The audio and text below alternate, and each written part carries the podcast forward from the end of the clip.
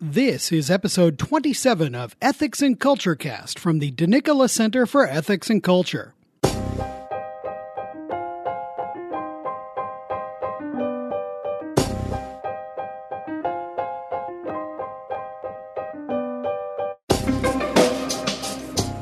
Welcome to episode 27 of Ethics and Culture Cast. I'm Ken Hallenius, the communications specialist at the DeNicola Center for Ethics and Culture at the University of Notre Dame. In this episode, we chat with Abby Johnson, pro life advocate and author of the 2010 memoir Unplanned, the dramatic true story of a former Planned Parenthood leader's eye opening journey across the lifeline. Abby's story is now on the silver screen in a brand new film adaptation and she was on campus with the filmmakers for a pre release panel discussion hosted by the DeNicola Center. Let's sit down with Abby for this fascinating conversation about her life and about what it's like to see herself on the big screen.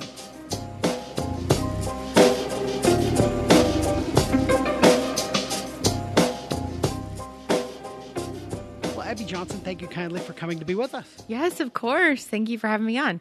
So tell us a bit about your story. You know, kind of. I mean, you've obviously written a memoir, and, and, and you're you're very well known, of course, in the in pro life circles. Tell us just a kind of the the encapsulated version of the Abby Johnson story.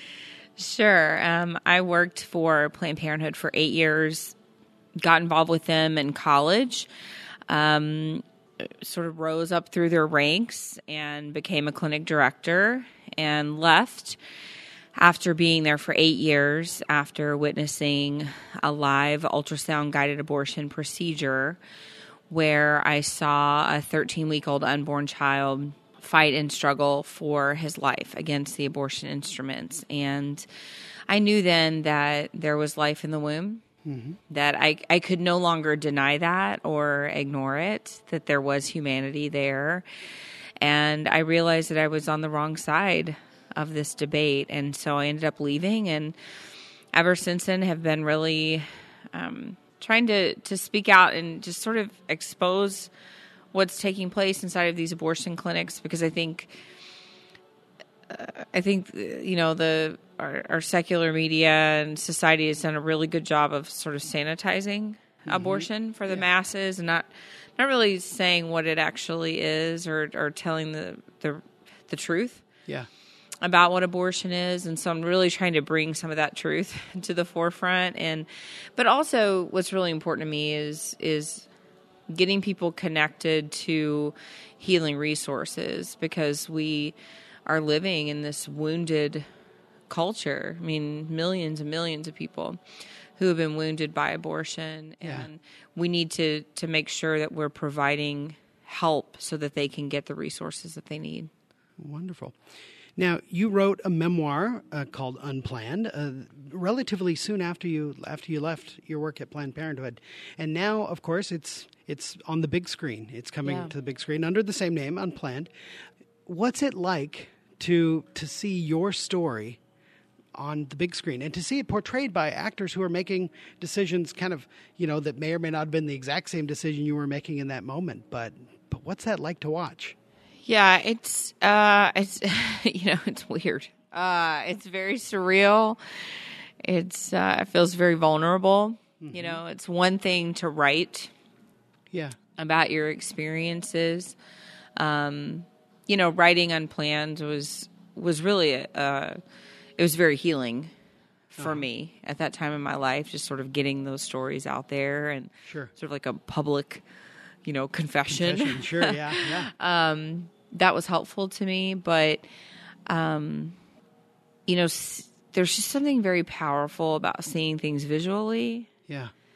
And so this is very different. It's it's very different than just writing things down.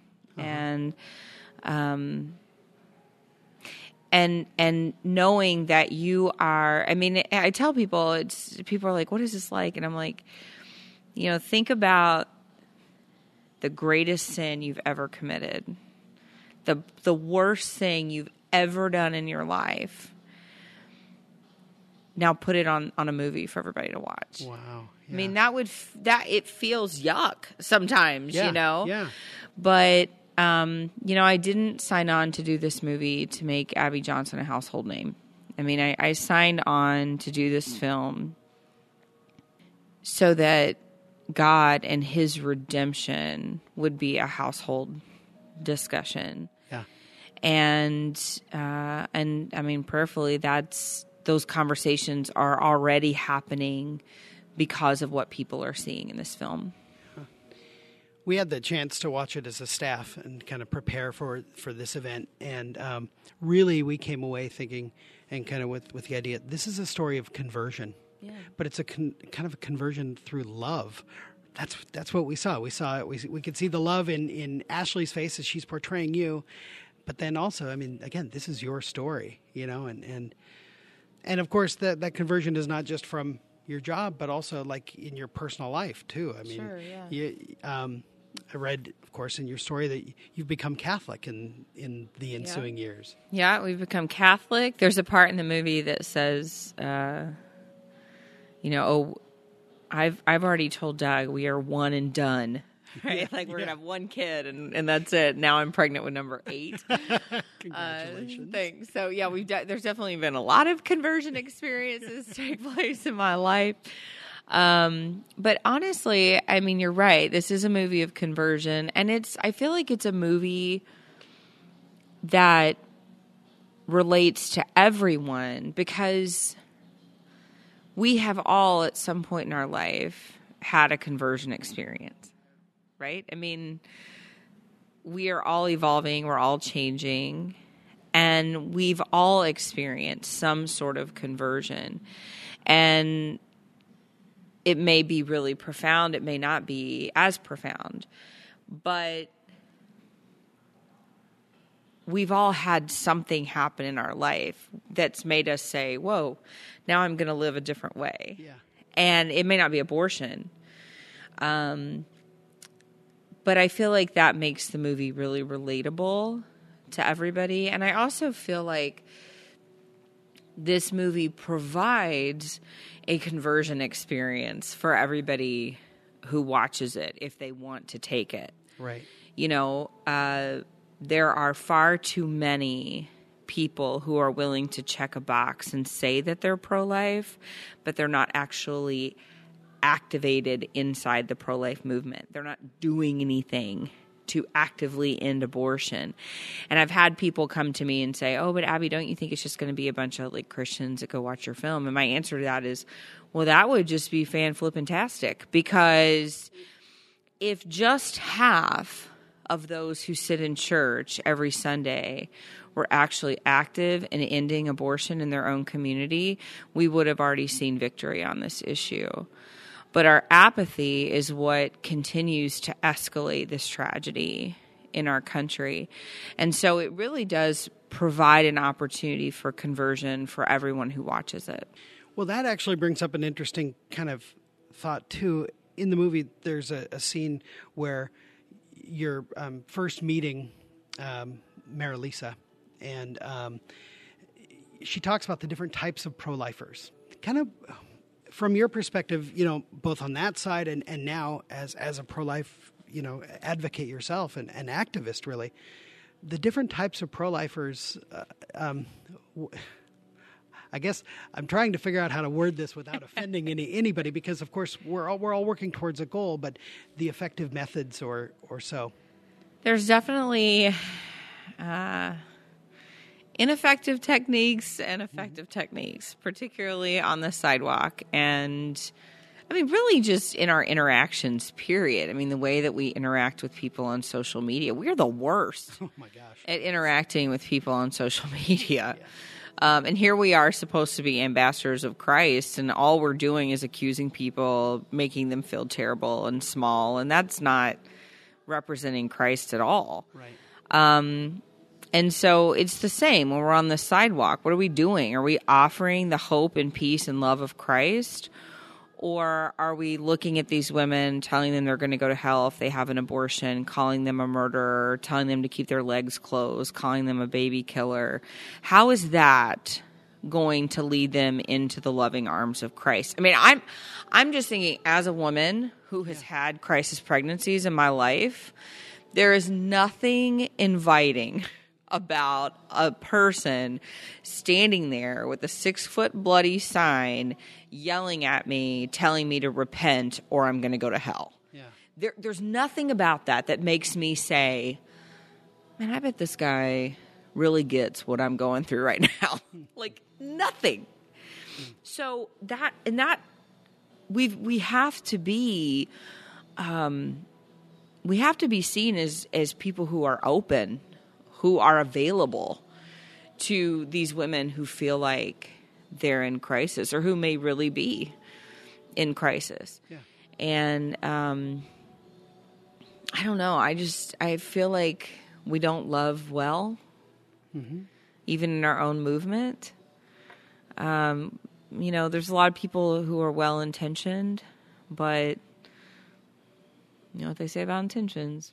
You know, road to hell is paved with them. So, um, it's not just about the intentions we have; it's about our actions and are we effective. I remember hearing somebody one time who is a person that goes and yells and screams and calls people murderers and with the big gross signs and everything.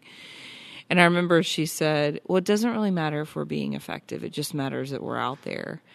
And I'm thinking, What? What? Why go out there? This isn't about us being right.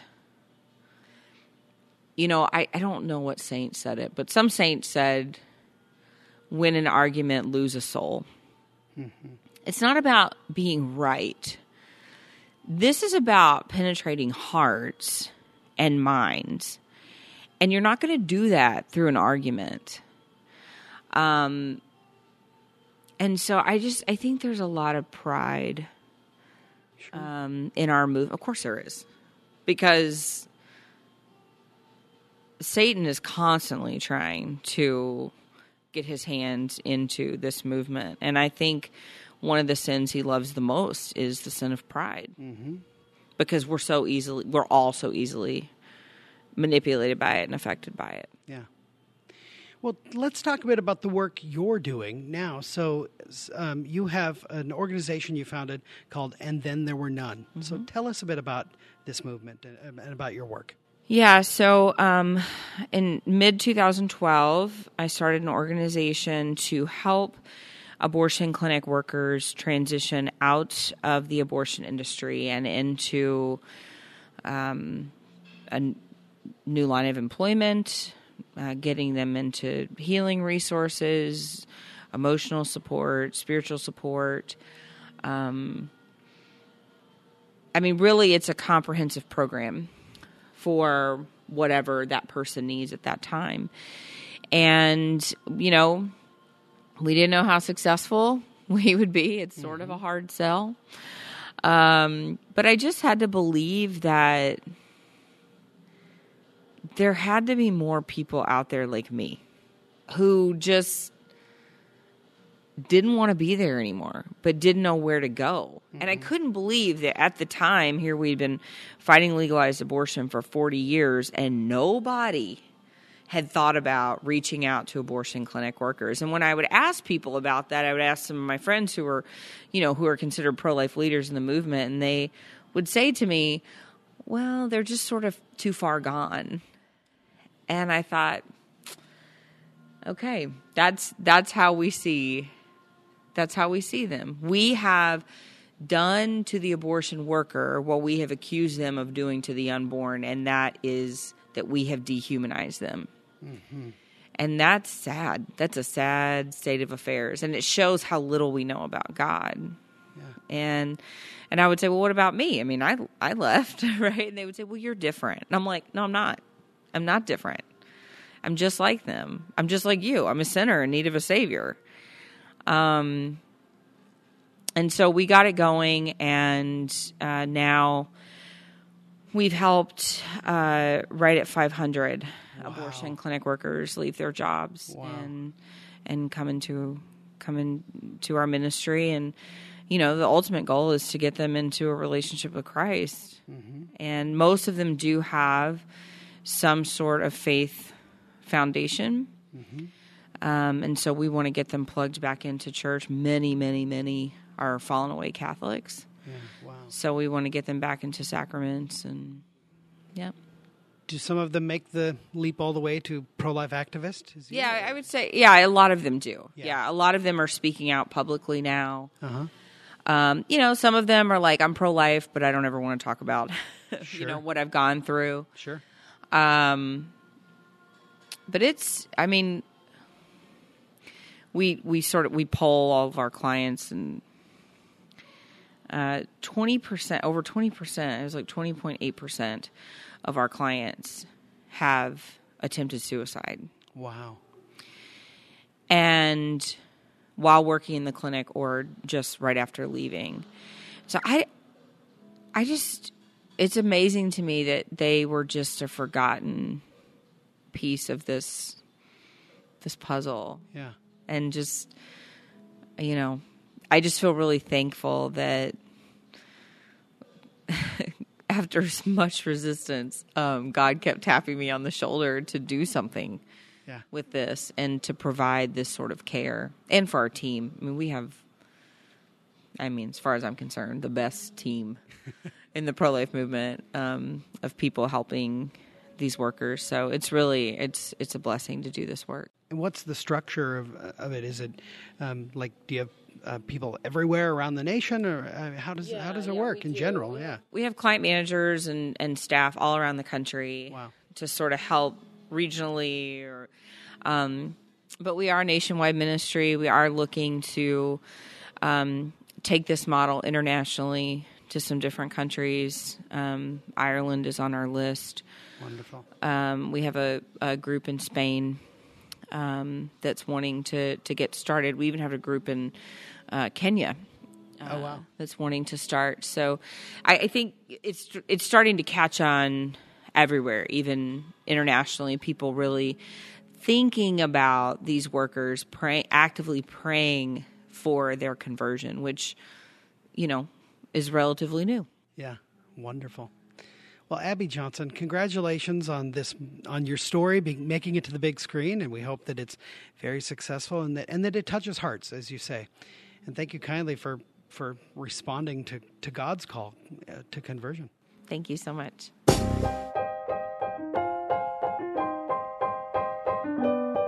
Thank you to Abby Johnson for an excellent conversation.